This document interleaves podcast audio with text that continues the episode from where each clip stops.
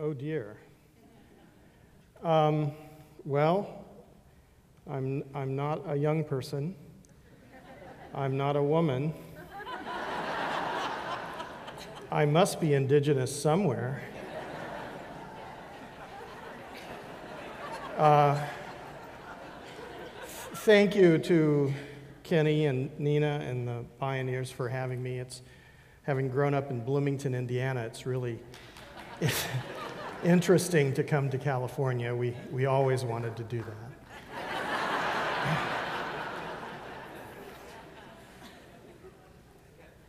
I'm going to be serious today.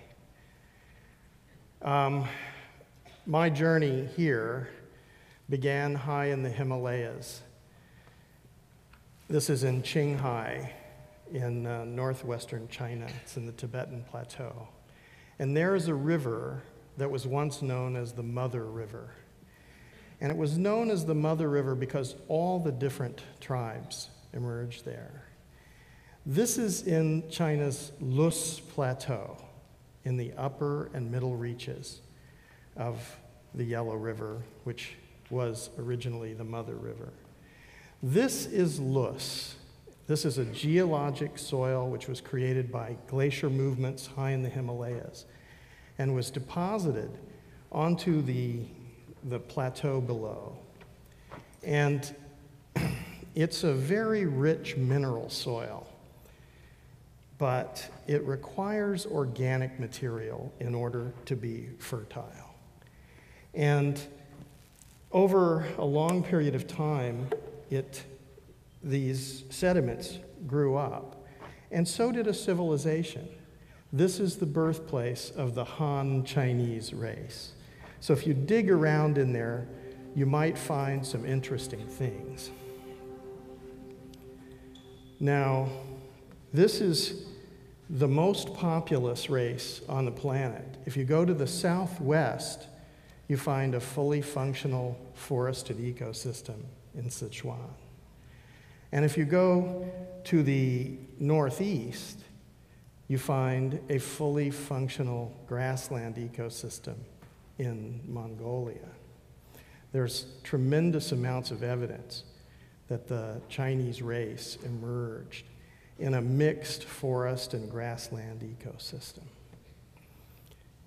There's evidence of humans and their ancestors, the Chinese say, for a million and a half years in this area.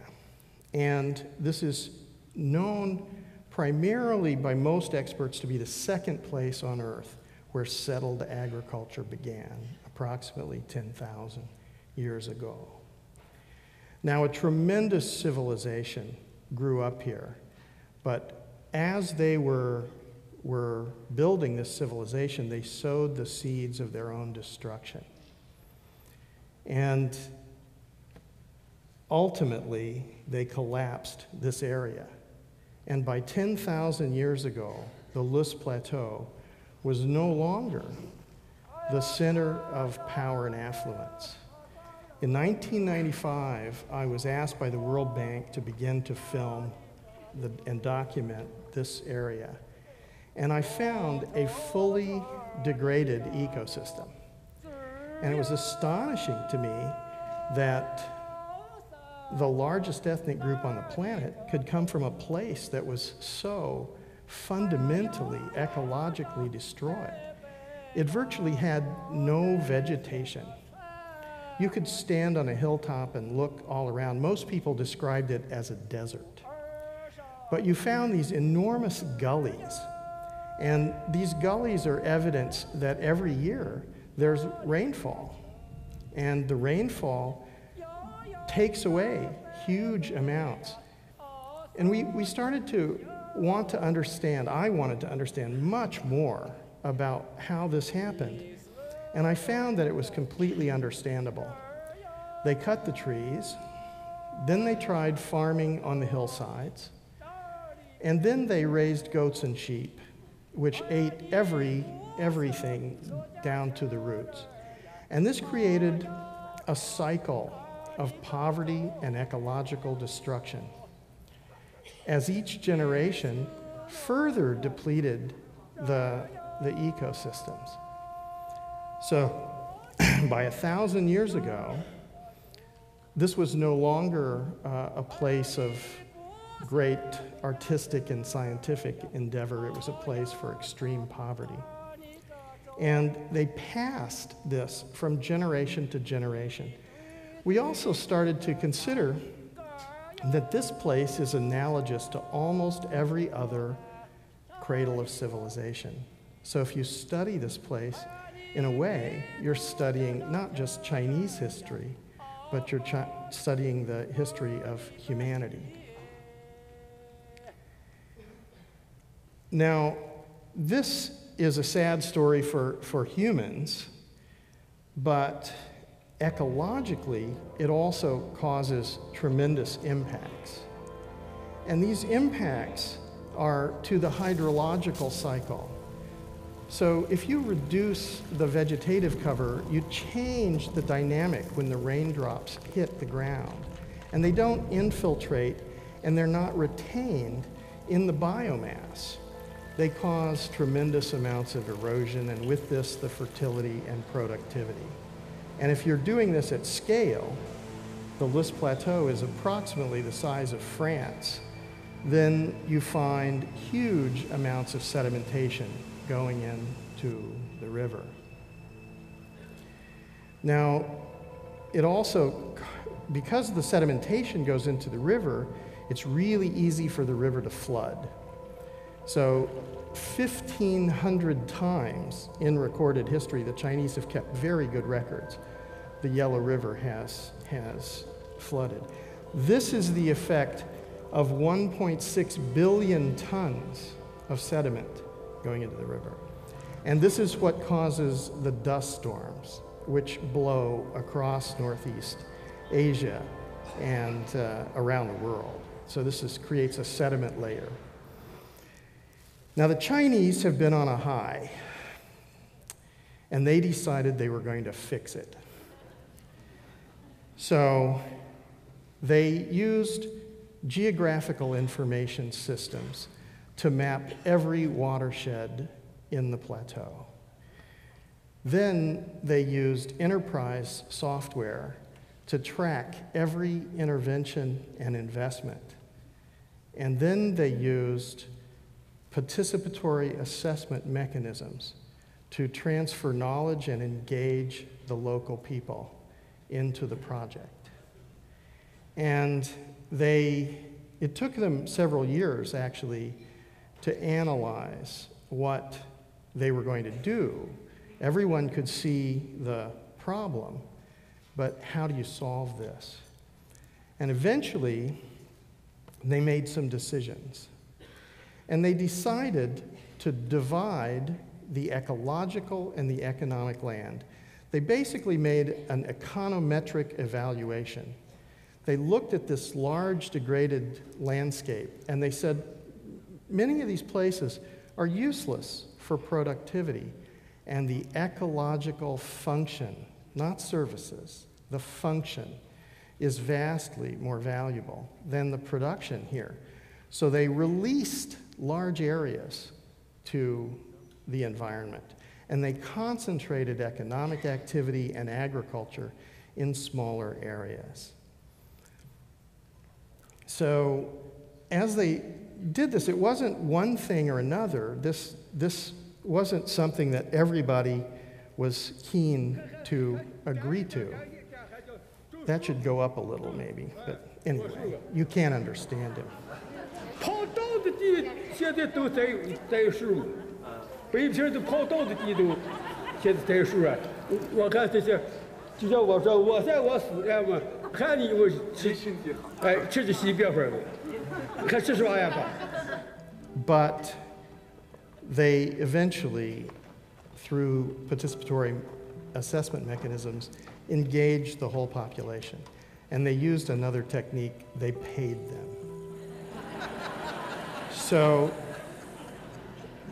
by doing this, they transitioned the local population from Neolithic agriculture to much more sustainable agriculture in one generation. And we know people who who's, were illiterate whose children now go to the top universities in China. they planted a lot of trees. This is not one thing or another. They, they terraced, they infiltrated water, they planted trees, they did all sorts of integrated things, and they really transitioned the people so rapidly into a modern economy. And also, the young people didn't go into agriculture.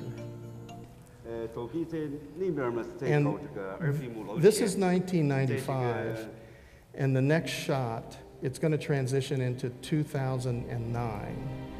So, in 15 years, they were able to accomplish this.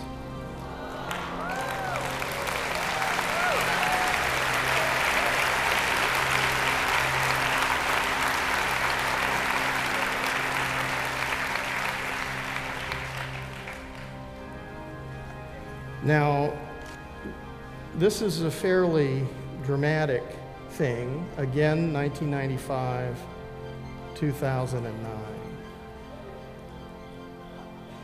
This affects hydrology, fertility, soil moisture, microbiologic communities. It affects everything. And it makes me very. Um, I'm going to take Kenny's water. Thank you, Kenny. It makes me very philosophical. It makes me consider time. And in geologic time, this earth had no atmosphere and the fresh water was very different. And over evolutionary time, we have, the, the earth has changed into a magnificent garden. And it's done this through natural processes of evolution. And photosynthesis is the driving force for this. And so, from geologic materials, we have built up huge amounts of organic material. As each generation has laid down its life and, and given up its body to be recycled into the next generation. And this has created the atmosphere that we breathe and the hydrological cycle that we depend on and all the fertility in the soil. And this is a biochemical photoreactive process that we're not going to duplicate. And we've made, it's, it, it has created a huge world that is extraordinary in its beauty. And from the Loess Plateau, I've had the opportunity now to go everywhere in the world and to look at these places which are still functional. And to realize that human beings only began to alter these systems tens of thousands of years ago. And maybe 35, 40,000 years ago, we probably became very good hunters and took out the top of the food chain. We probably learned this from some other good hunters, and we emulated them. And then, about 10,000 years ago, we began to use settled agriculture. And we used slash and burn techniques. So we cut the trees, burned down the undergrowth, and then we could farm in these areas. But this would deplete the fertility very, very rapidly. This is in Ethiopia just two or three years ago. So this is still taking place now in many parts of the world. And I can tell you scientifically exactly what this does to soil moisture, microbiologic communities, fertilities, microclimates below the canopy. it ex- it's, it's devastating. So, why are we doing this? It leads to the collapse of the ecosystems. And any civilization who has followed this trajectory has had the same result. So there's plenty of evidence that this disrupts the hydrological cycle, lowers fertility, destroys microclimates, creates enormous deserts. Um, so this is pretty much scientifically understood. So why do we keep doing this? Why are we repeating history again and again? And I started wondering okay, there's clearly a link between our behaviors and our motivations and the outcomes. And in traveling around and looking at the amazing biodiversity, I found that actually we have somehow devalued, as Kenny was talking, we, we, have, we have let go of, of this, and we've actually said it has no value because our economy is based on the production and consumption of goods and services. So the fact that all of the goods and services come from functional ecosystems is, is wrong. So there's something, we, we've based the global economy on a mistake, a mistake that even a cameraman can see.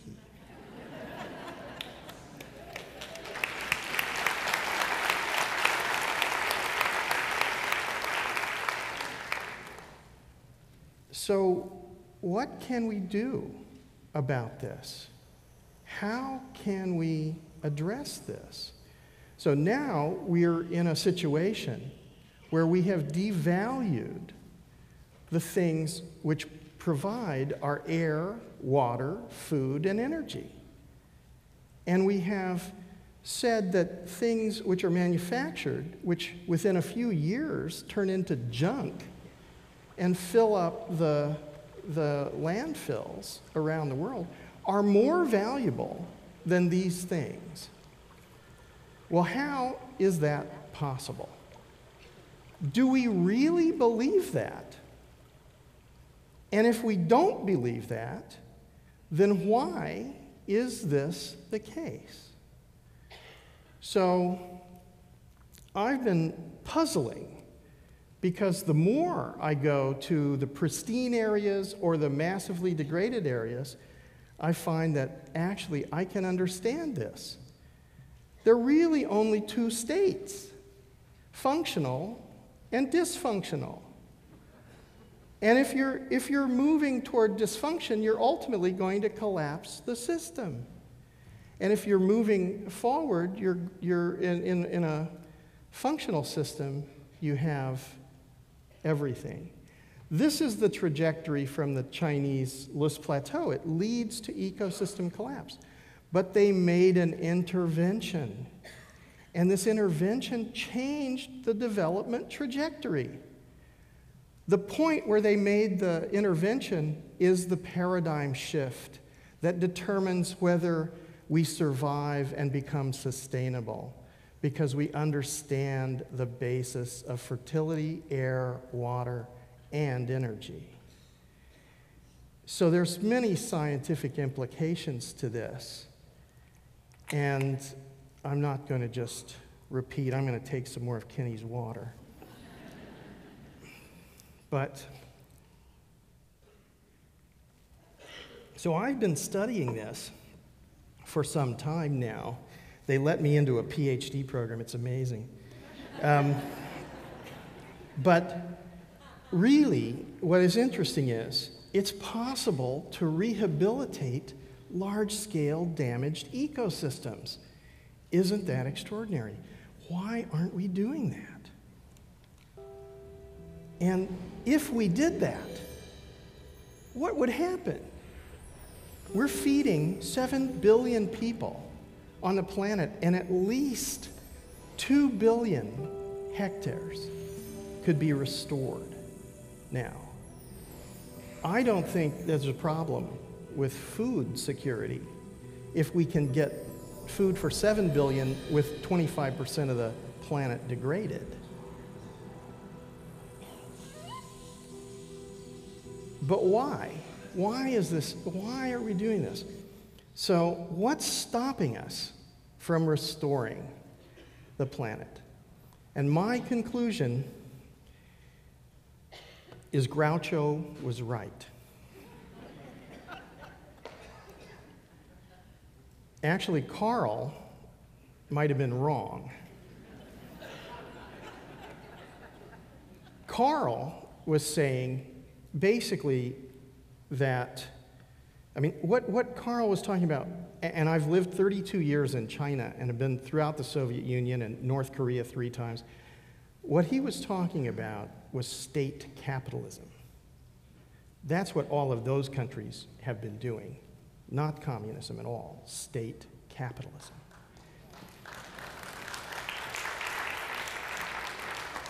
But there are tremendous economic implications which go beyond anything that we've considered before. Because we're making some fundamental mistakes. There are three reasons why you're seeing everything that you're seeing now. The economic model we have creates a perverse incentive to degrade the ecosystem because it devalues the natural systems. It's impossible to have continuous growth, and it's immoral. Right now, we say that our economy is derived from production and consumption of goods and services, the GDP. So all money is derived, the total sum of the money on the planet comes from the total amount of goods and services. But ecosystem function is vastly more valuable. So that means the global economy is founded on a flaw in logic.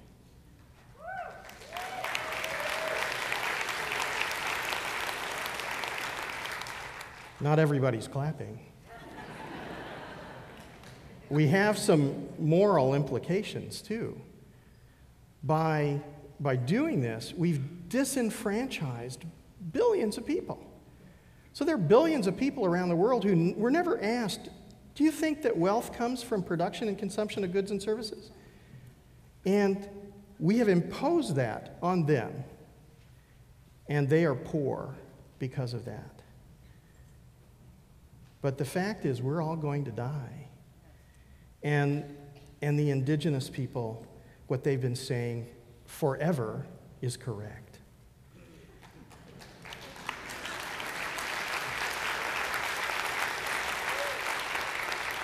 And this brings me to what I really hope you'll go home with. What is money? What is this thing? And now we say that money comes from production and consumption of goods and services. But that is illogical, it's immoral, and it's impossible. And it leads to vast deserts and degradation and, and poverty and disparity around the world. So, what would happen if money were based on ecosystem function? Suddenly, everybody's work, especially everybody who's motivated by money, would be going toward conserving and restoring ecological function.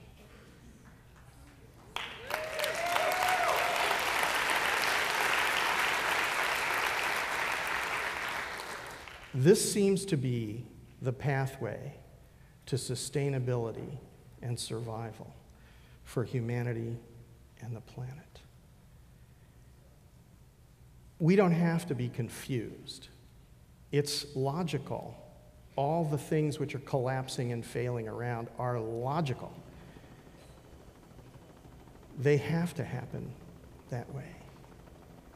You can turn up the audio a little bit because I was hanging out of a helicopter. You can experience the, the fear with me. This is in Chiapas, in Mexico. I'm sorry, Mexico. And I just put it in to end because of the power of nature and the value of nature. And if we make that the basis of our economy, we will survive. Thank you.